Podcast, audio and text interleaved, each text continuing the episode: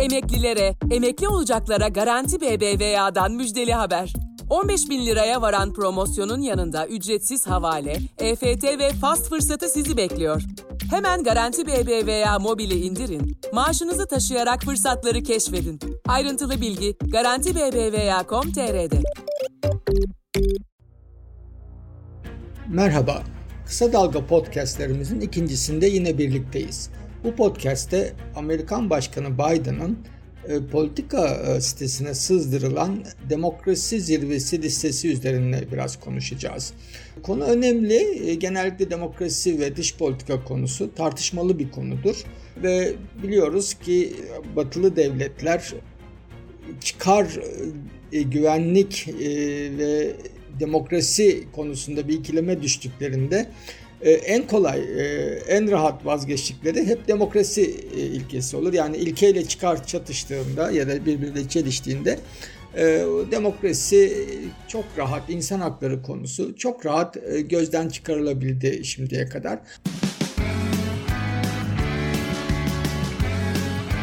Oku, dinle, izle. Kısa Dalga.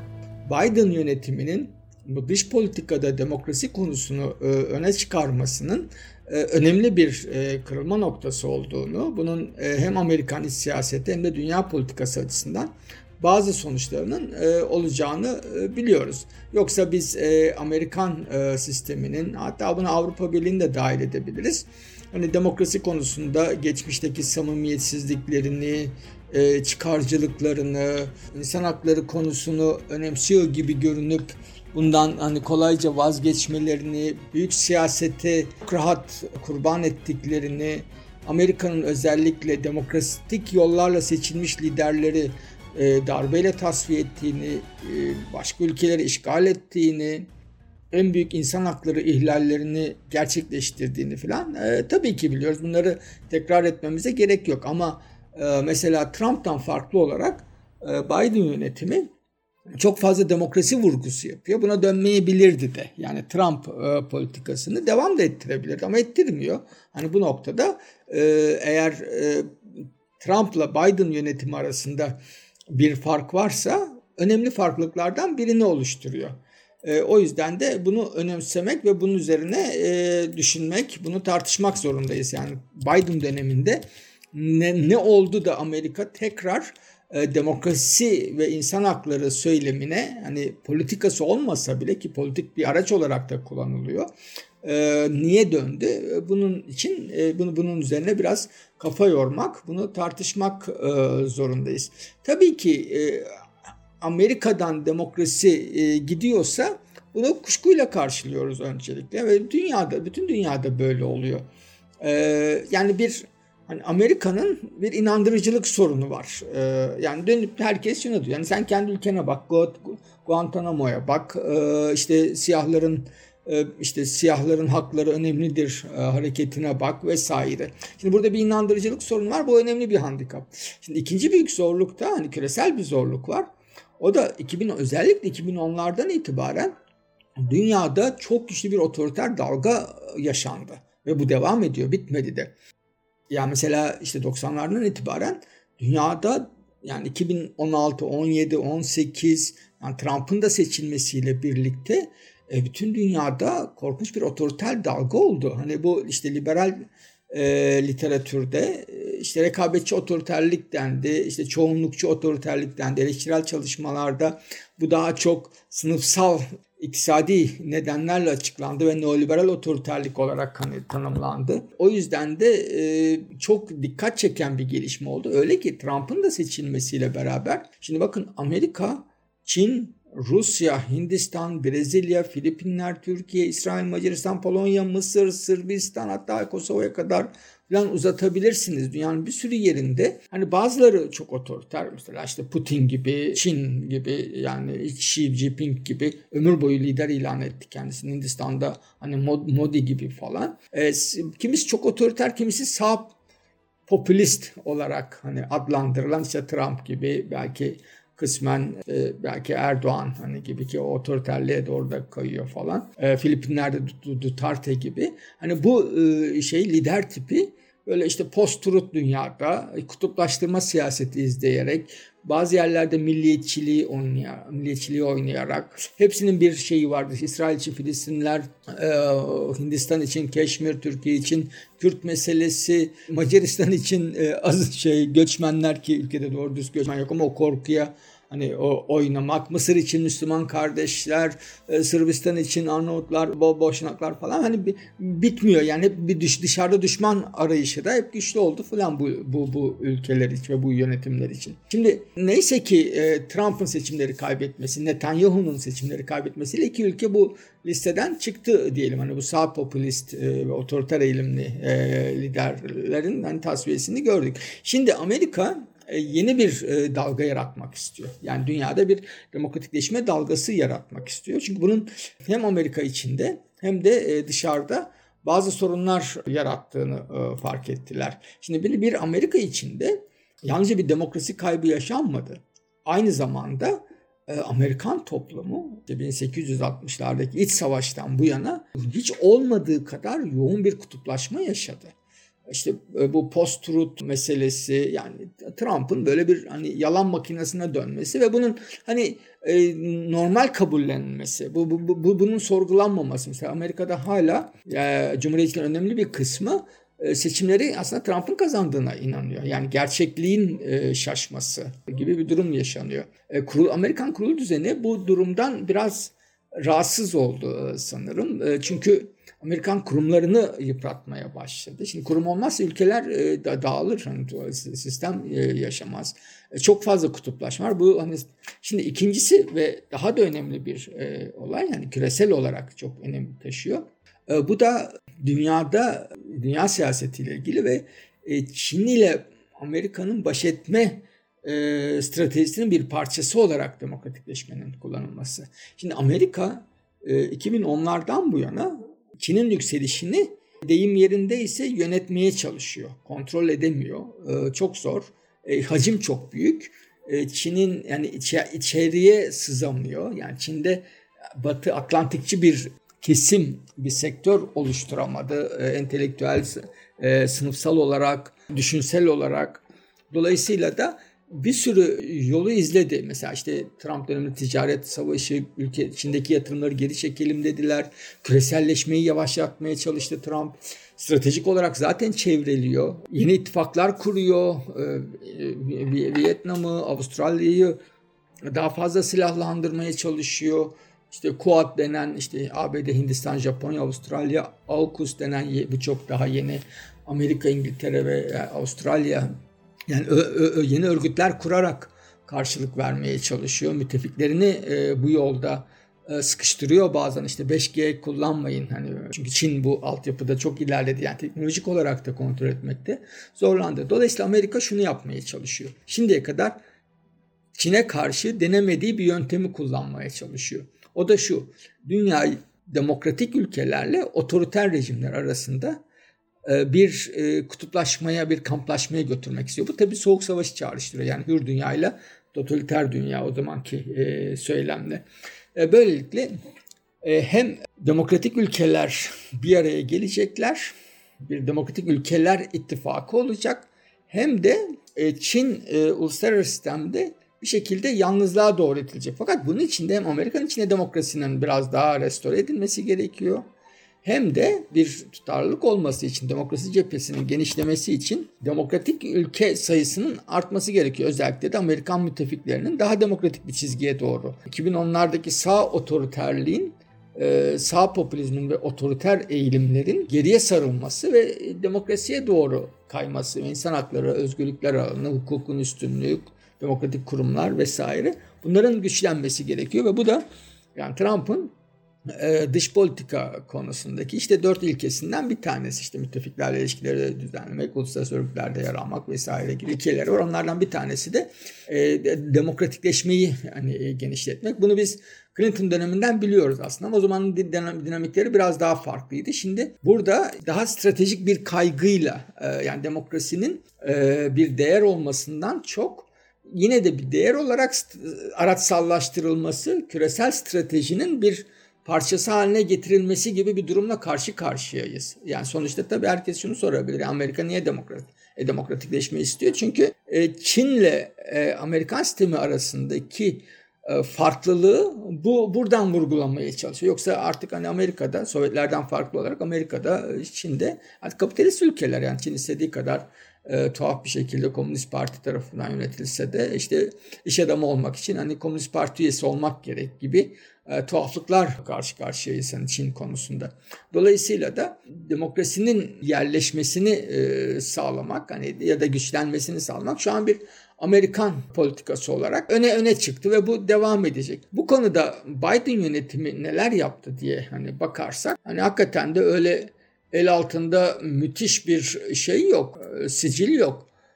Ne yaptı? İşte Birleşmiş Milletler İnsan Hakları Komisyonu'ndan çıkmıştı Trump. Oraya tekrar geri döndü. Sisi ile görüşmüyor. Yani otoriter rejimlerle, otoriter liderlerle mesafeli bir ilişki. Ya mesela işte Trump, El-Sisi, Mısır liderini şeyde kabul etmişti.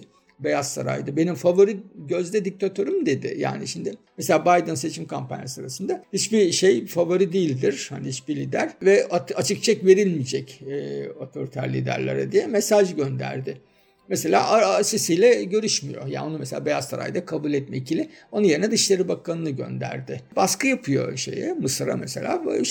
Yani Türkiye'ye olduğu gibi Mısır'a da el altından fazla baskı yapıyor. Açıktan da yapıyorlar. Mısır'da işte mesela bizdeki Osman Kavala benzeri insan hakları aktivistlerini, sivil toplum liderlerini falan hapse atıyor. Ve çok baskı gelince bırakıyor. Mesela Erdoğan'la kurduğu ilişki de öyle Biden'ın. Mesela devamlı Putin'le görüşüyor Erdoğan. Trump'la da görüşürdü. Biden böyle bir ilişkiyi kabul etmiyor. Oku, dinle, izle. Kısa Dalga. Dışişleri Bakanları görüşüyor. Ulusal Güvenlik Danışmanları her kimse Türkiye'de o işte görüşüyor falan. Netanyahu'yu bile onun aramasına cevabı, hani tebrik telefonuna cevabı bir ay sonra verdi. Ama bunlar yeterince güçlü şeyler değil tabii ki hani demokratikleşme konusunda. Ama şöyle de bir sorun var. Hani bir ülkenin hangisi olursa olsun başka bir ülkede hani demokrasi ve insan hakları konusunda bir şeyler yapabilmesi zaten çok zordur. Yani ne yapacaksınız? Sonuçta bir ülkeyi daha fazla şu insan haklarına uy dersiniz.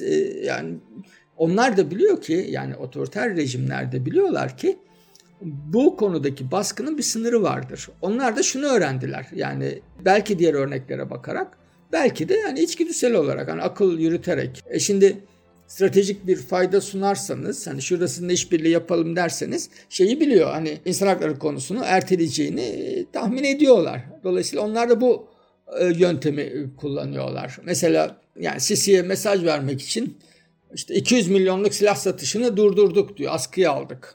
Tamam, işte bir ay sonra sessizce başlıyor gene falan. Hani bunu tahmin ediyorlar. Dolayısıyla bu yöntemi otoriter liderler de, yani sağ popülist liderler de aslında çözdüler, deşifre ettiler Batı'nın bu uygulamasını, bu çelişkili pozisyonunu. Dolayısıyla da karşılıklı bir oynanıyor. Ne derler? O oyun gibi. Yani Amerikan sistemi, işte Avrupa Birliği de bunu sık yapıyor. Ve mesela Erdoğan'ı tolere ettiler uzun yıllar boyunca, 2016'dan bu yana insan hakları konusunda çok az eleştiri geldi hani Türkiye'ye. Bunun da nedenlerini biliyoruz tabii ki. Şimdi bir başka sorun ise çok zorlanınca ve bu otoriter rejimler güçlendikçe, yani konsolide ettikçe bu sefer Amerika'nın karşısına güçlü olarak çıkmaya başladılar. Yani öyle ki şimdi tabii işte bu post-truth mekanizmaları vesaire kuruyorlar. Hani kendi düzenlerini kuruyorlar. Medyayı baskı altına alıyorlar. Anayasa Mahkemesi, hukuk düzeni, muhalefet baskı altında, entelektüel hayat baskı altında. Dolayısıyla da bir sonraki seçimi garanti etmeye başlıyorlar ve Amerika'nın karşısına da güçlü lider olarak çıkıyorlar. Bunlar dedim mesela Sisi çıktığında diyor ki burada başka kimse yok, yani sen beni değiştiremezsin, kimseyi bulamazsın yerime. Yani darbe mi yaptıracaksın, gene ikide bir darbe yaptıramazsınız. Yani değil, yani bu tür ülkelerde mesela Mısır'da sürekli darbe yaptıramazsınız. Dolayısıyla da benimle çalışmak zorundasın diyor bir. İkincisi bu otoriter liderler Rusya'yla mesela daha yakın ilişki kurmaya başladılar. Mesela bunu Filipinler'de Duterte Çin'le yaptı. Mesela Çin'den çok destek almaya başladı falan ve Amerika'ya karşı dengeleyici olarak kullanmaya başladılar Rusya ve Çin'i. Dolayısıyla bu da rahatsız etti Amerikan sistemini. O yüzden de daha demokratik bir düzene doğru geçmeye çalıştılar. Şimdi bunlardan bu çerçeve içinde Biden yönetimi Demokratik Ülkeler Zirvesi, bu zaten seçim kampanyasındaki sözüydü. Ne zaman olacak falan deniyordu. İşte Ağustos ayında bunu duyurdu aslında. Ve 9-10 Aralık'ta online olarak yapılacak. Seneye de yüz yüze gerçekleşecek. Ve böylelikle aslında Amerika dünyaya şunu da söylüyor. Yani ben demokratik dünyanın tepesindeyim. Kimin içeride, kimin dışarıda olacağını ben belirlerim. Yani iktidar hala benim. Amerika'nın hegemonik pozisyonunu aslında bir tür teyit eden bir pozisyon bu. Bir konum. Hani kendi konumunu bütün dünyaya tekrar hatırlatıyor Amerika. Ve burada da yani liste yapmak en sorumlu kısmı tabii. Yani hangi ülkeyi demokratik sayacaksınız? Neyi kriter olarak alacaksınız? Hangisini çağırıp işte 107 kadar ülke var. Hani bunların büyük kısmı tabii işte biri kadarı Avrupa sisteminden ki Gürcistan ve Ermenistan da var. Bu arada Ermenistan Azerbaycan ve Türkiye yok diye çok sevinmiş. Hani onu fark ettim medyasından, sızan bilgilere göre falan. Şimdi şöyle de bir şey var. Erken sızdırıldı Politiko sitesine. Hani belki çok o kısa süre içinde pazarlık yapacağını mı umdular? Hani ne bileyim işte birkaç demokratik reform sözü mü verdiler? Ya da bakın seneye kadar kendinizi düzenlerseniz seneye girebilirsiniz bu listeye. Yani bu kulübe dahil olursunuz demek istiyor da olabilir. Ama bu seçim kriterlerinin hani çok objektif olmadığı, hani siyaseten yapıldığı, mesela Angola var ama Macaristan yok. Oysa mesela Freedom House diye bir kuruluş var. O aşağı yukarı objektif. Hani %100 ben de katılmam onun skorlarına. Ama mesela işte Amerika'yı da düşük gösterir mesela. En yüksek gösterir. Mesela İsveç daha yüksektir, Finlandiya daha yüksektir. Yani Amerika'yı da sorunlu gösterir yani bir sürü alanda. Ama mesela orada işte Angola var ama Macaristan yok. Ya da Pakistan var mesela. Hindistan'ı çağırınca Pakistan'ı dışarıda bırakmak istememiş belli ki. Ama şey konusunda acımamış. Yani Ermenistan'ı çağırıp Azerbaycan'ı bırakmış ya da işte Yunanistan'ı çağırıp Türkiye'yi dışarıda bırakmış. O yüzden de mesela Freedom House'un kriterlerine göre Macaristan işte 60 küsur puanı var falan. Angola'nın işte 30 puanı falan. Türkiye 34 puan, bayağı düşük aslında ve not free artık hani Türkiye.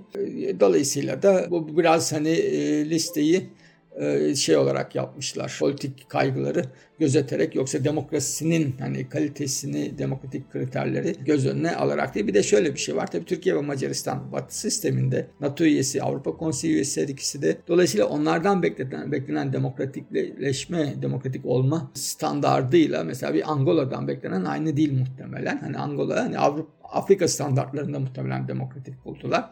Tabii Orta Doğu'dan bir tek Irak ve İsrail var. Hani Irak'ın çağrılıp yani 2003 Amerikan işgalinden sonra yani çok partili hayata geçen Irak'ta hani gazetecilerin can güvenliğinin olmadı ama yalnızca devlet şiddeti değil bu. Yani diğer gruplar açısından da örneğin bazı dini liderler hakkında şey yapamıyorsunuz, yayın yapamıyorsunuz, haber yapamıyorsunuz falan ama Irak dahil ama Türkiye değil. Hani öyle de bir yön var. Türkiye'nin listede olmaması, yani sızdırılan listede olmaması şaşırtıcı değil. Yani Türkiye'ye bir mesaj veriyor. Diyor ki yani Türkiye ve Macaristan'a hani siz bulunduğunuz konumun gereğini yerine getirmiyorsunuz.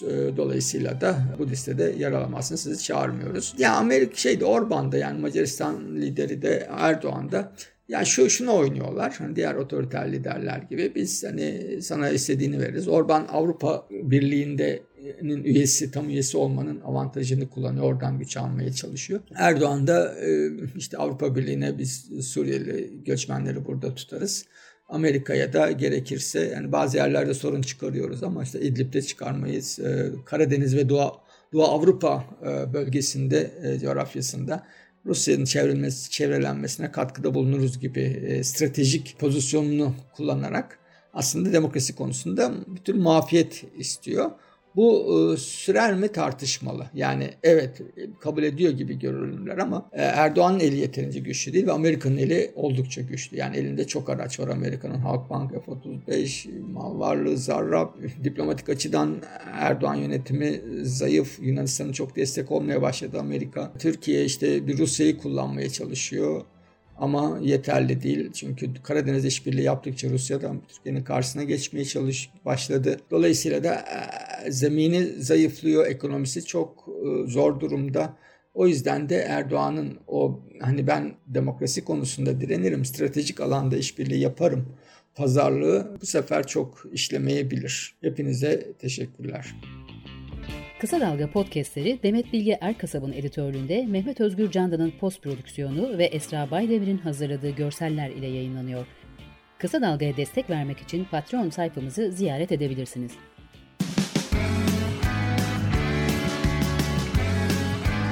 Oku, dinle, izle. Kısa Dalga.